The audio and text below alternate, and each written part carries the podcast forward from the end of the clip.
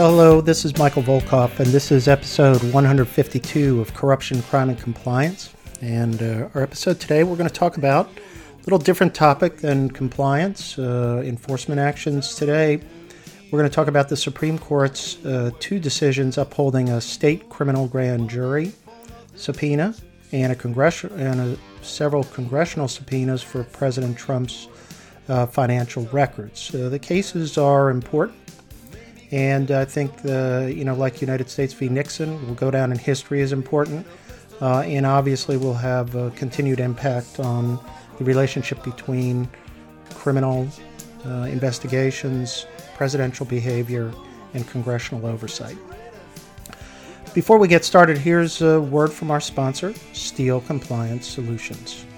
In compliance and ethics management, Steele's compliance and ethics platform is comprehensive, robust, and easy to use to promote a company's culture of compliance. Steele partners with the world's largest, most respected companies to deliver compliance products and services that help organizations embrace a culture of compliance while protecting their brand. Building an ethical culture is a complex undertaking that requires a detailed understanding of the global compliance environment, considerable time, and specialized expertise. Steele's end to end ethics and compliance platform is designed to provide compliance officers with the solutions they need to proactively address changing regulatory and reputational risks. Steele's ethics and compliance automated platform offers critical functions designed to promote a speak up culture to advance employee engagement, reporting, and incident management, Investigate promptly and fairly potential incidents to ensure compliance with your organization's code of conduct and applicable laws and regulations, including anti corruption, anti money laundering, antitrust, sanctions, cybersecurity, and data privacy. Manage your organization's compliance policies and procedures to ensure that policies are updated and disseminated effectively so that employees understand your organization's compliance requirements. Educate and engage your organization to promote understanding and how your compliance program applies to day to day operations. And evaluate and monitor your organization's business partners, vendors, suppliers, and customers to mitigate risk and ensure adherence to your organization's ethics and compliance requirements.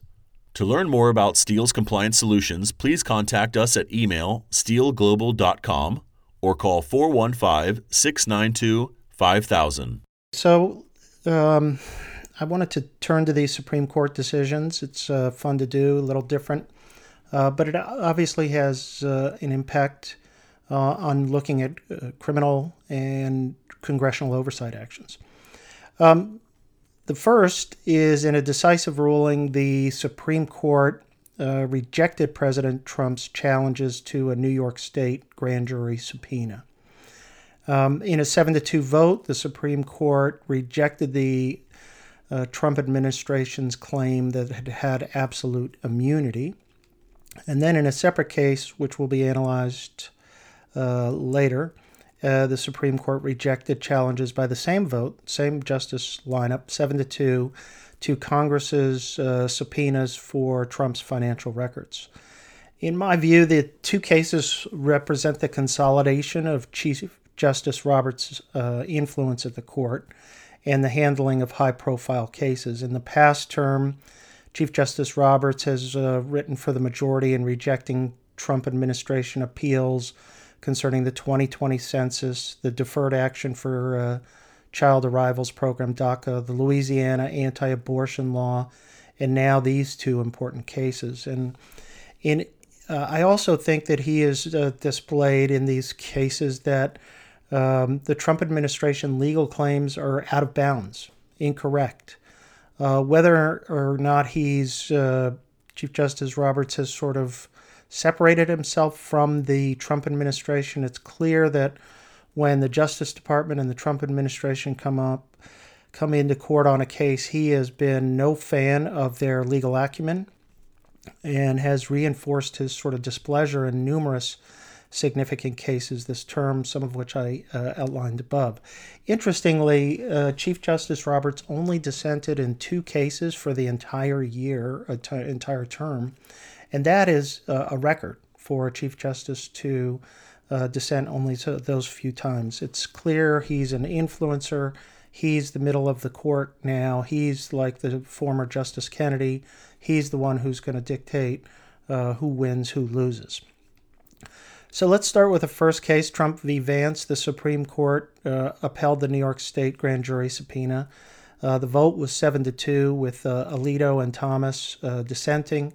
Uh, Gorsuch and Kavanaugh uh, basically concurred.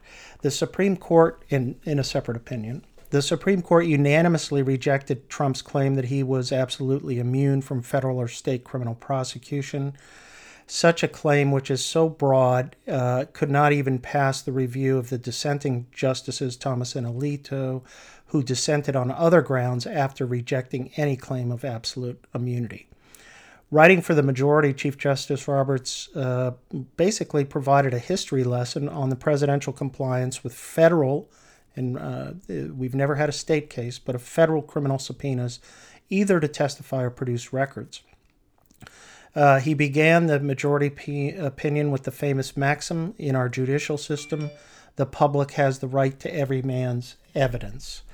As uh, Chief Justice Roberts noted, since the earliest days of the Republic, uh, every man has included the President of the United States.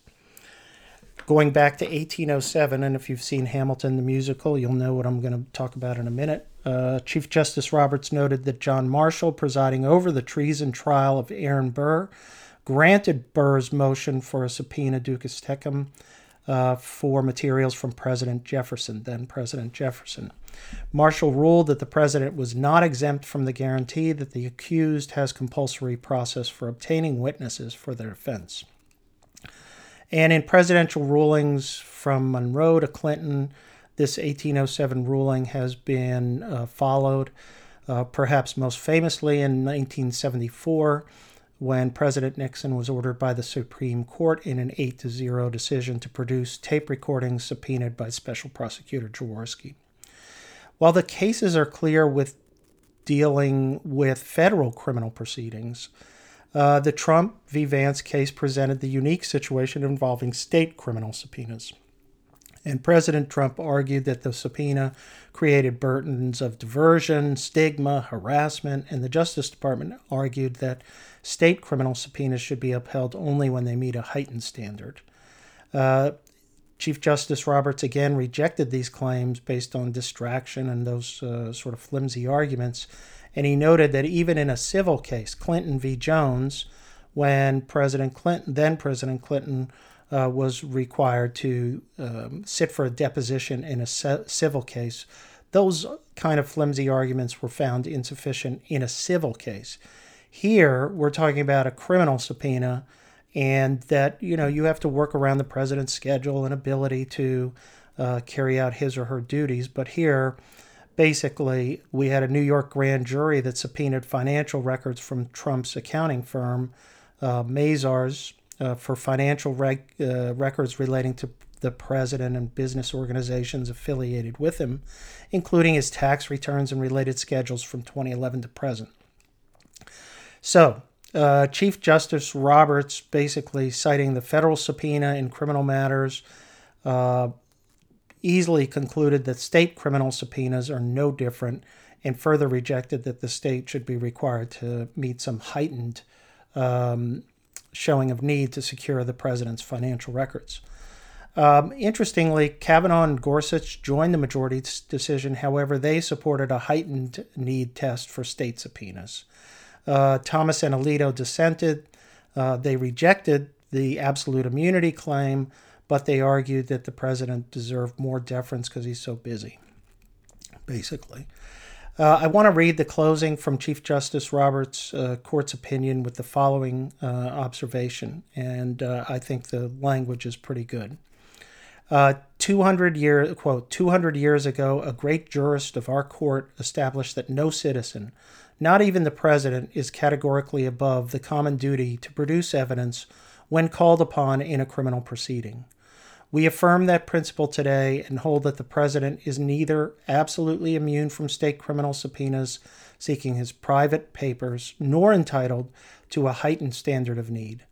The quote, guard furnished to this high officer, close quote, lies where it always has in the conduct of a court applying established legal and constitutional principles to individual subpoenas in a manner that preserves both the independence of the executive and the integrity of the criminal justice system. Uh, good words from uh, Chief Justice Roberts.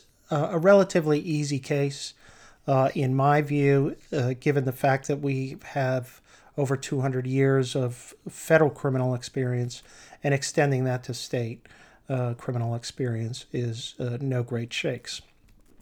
The more difficult case was uh, the companion case, which was Trump v. Mazars, where uh, Trump challenged uh, and DOJ challenged the enforcement of congressional subpoenas for Trump's financial records.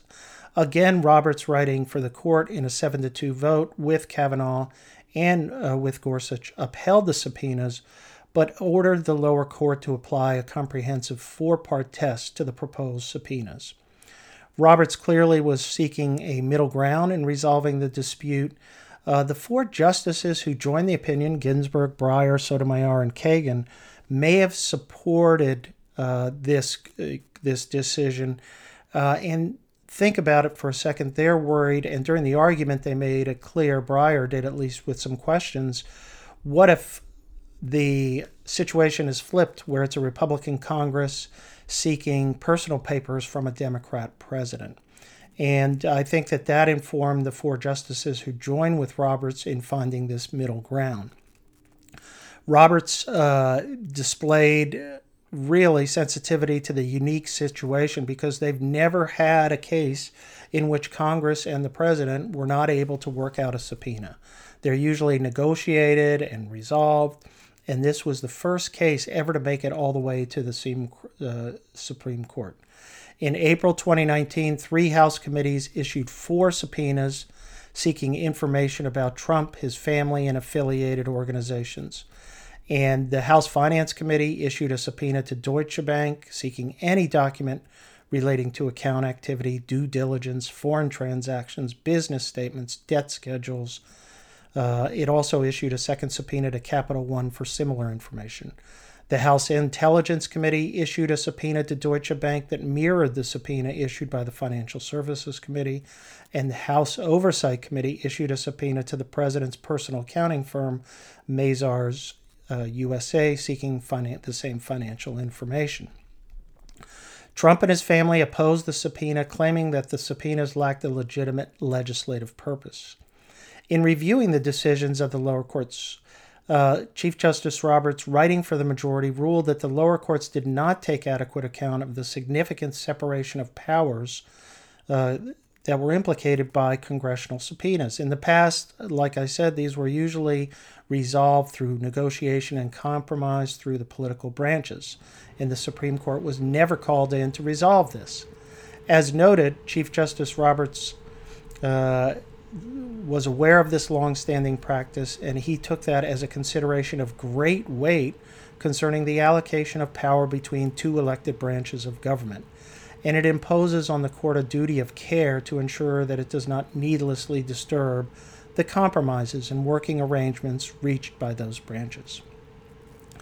Roberts also uh, noted that Congress obviously has the need to secure uh, relevant information in order to legislate, uh, and it's indispensable to Congress's ability to legislate wisely or effectively.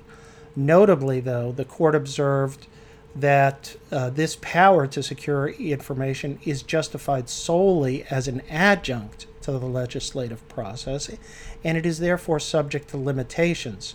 So the subpoena has to be related to and in furtherance of a legitimate task of Congress. In other words, the, sur- the subpoena must serve a valid legislative purpose. But Congress cannot issue subpoenas with a law enforcement purpose uh, because that power rests exclusively in the executive and judicial branches. So Trump and DOJ claimed that the congressional subpoenas for the president's information had to be evaluated under the standards set forth in U.S. v. Nixon, which would require the House to show that the requested information satisfied a quote demonstrated specific need close quote and is demonstrably critical to a legislative purpose. Roberts distinguished this situation by noting that past cases involve subpoenas for communications between the president and his close advisors, uh, often which implicated executive privilege. In this case, Congress was not seeking access to materials protected by any claim of executive privilege. The House's position, therefore, ignored the significant separation of power issues raised by the subpoenas, uh, and in uh, Roberts's view, would essentially place no limits on the congressional power to subpoena the president's personal records. So Roberts navigated a middle ground um, and basically said that neither side had taken into account these weighty separation of powers concerns and that a balanced approach was necessary. So he explained the courts must take uh, and apply a four part test in resolving these subpoenas. First, courts should carefully assess whether the asserted legislative purpose warrants the significant step of involving the president and his papers. Occasions for constitutional confrontation between the two branches should be avoided whenever possible. Second, to narrow the scope of possible conflict between the branches, courts should insist on a subpoena no broader than reasonably necessary to support Congress's legislative objective. Third, courts should be attentive to the nature of the evidence offered by Congress to establish that a subpoena advances a valid legislative purpose. The more detailed and substantial, the better. That is particularly true when Congress contemplates legislation that raises sensitive constitutional issues, such as legislation concerning the presidency.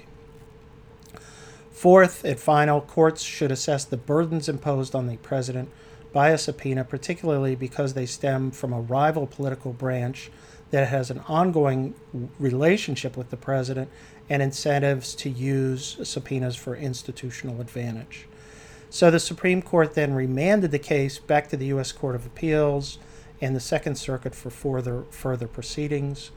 The majority closes its opinion with an important statement that it that, quote, it unquestionably remains the duty of all citizens to cooperate, close quote, with Congress when the legislature seeks information needed for intelligent legislative action. Obviously, a shot across this administration's bow in that they've failed to comply with so many congressional oversight um, and congressional oversight subpoenas. So, uh, a little bit of a sort of mid course on the second case a laydown winner for the prosecutors uh, in the uh, first case, the Vance case. Uh, so, thought you'd enjoy hearing a little bit more about these two important cases, and uh, we'll see you next week. Thanks again for listening to Corruption, Crime, and Compliance. Please subscribe to the podcast series. The Volkov Law Group believes that every company should have a robust ethics and compliance program. Experience and research show that ethical companies are better performers in the global marketplace. You can learn more about the legal and compliance services we offer at our website, www.volkovlaw.com. You can also follow our award winning blog, Corruption, Crime, and Compliance, and our podcast series. You can contact Michael Volkov at his email address, mvolkov at volkovlaw.com.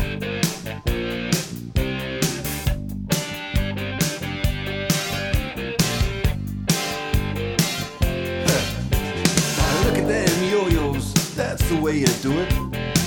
You play the guitar on the MTV.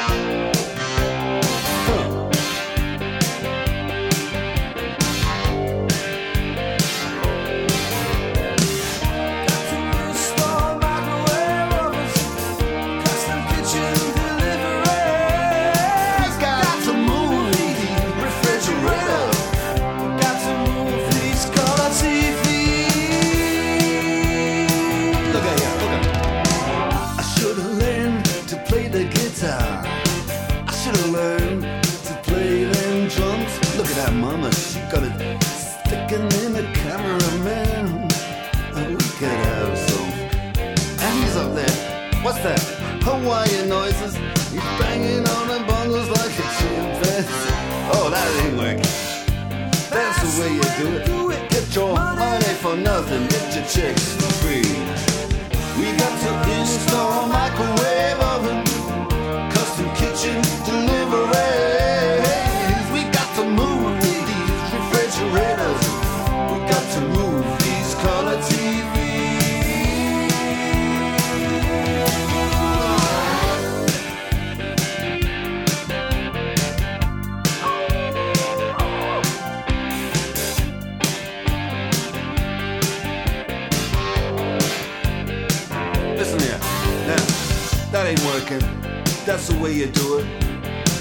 You play the guitar on the MTV.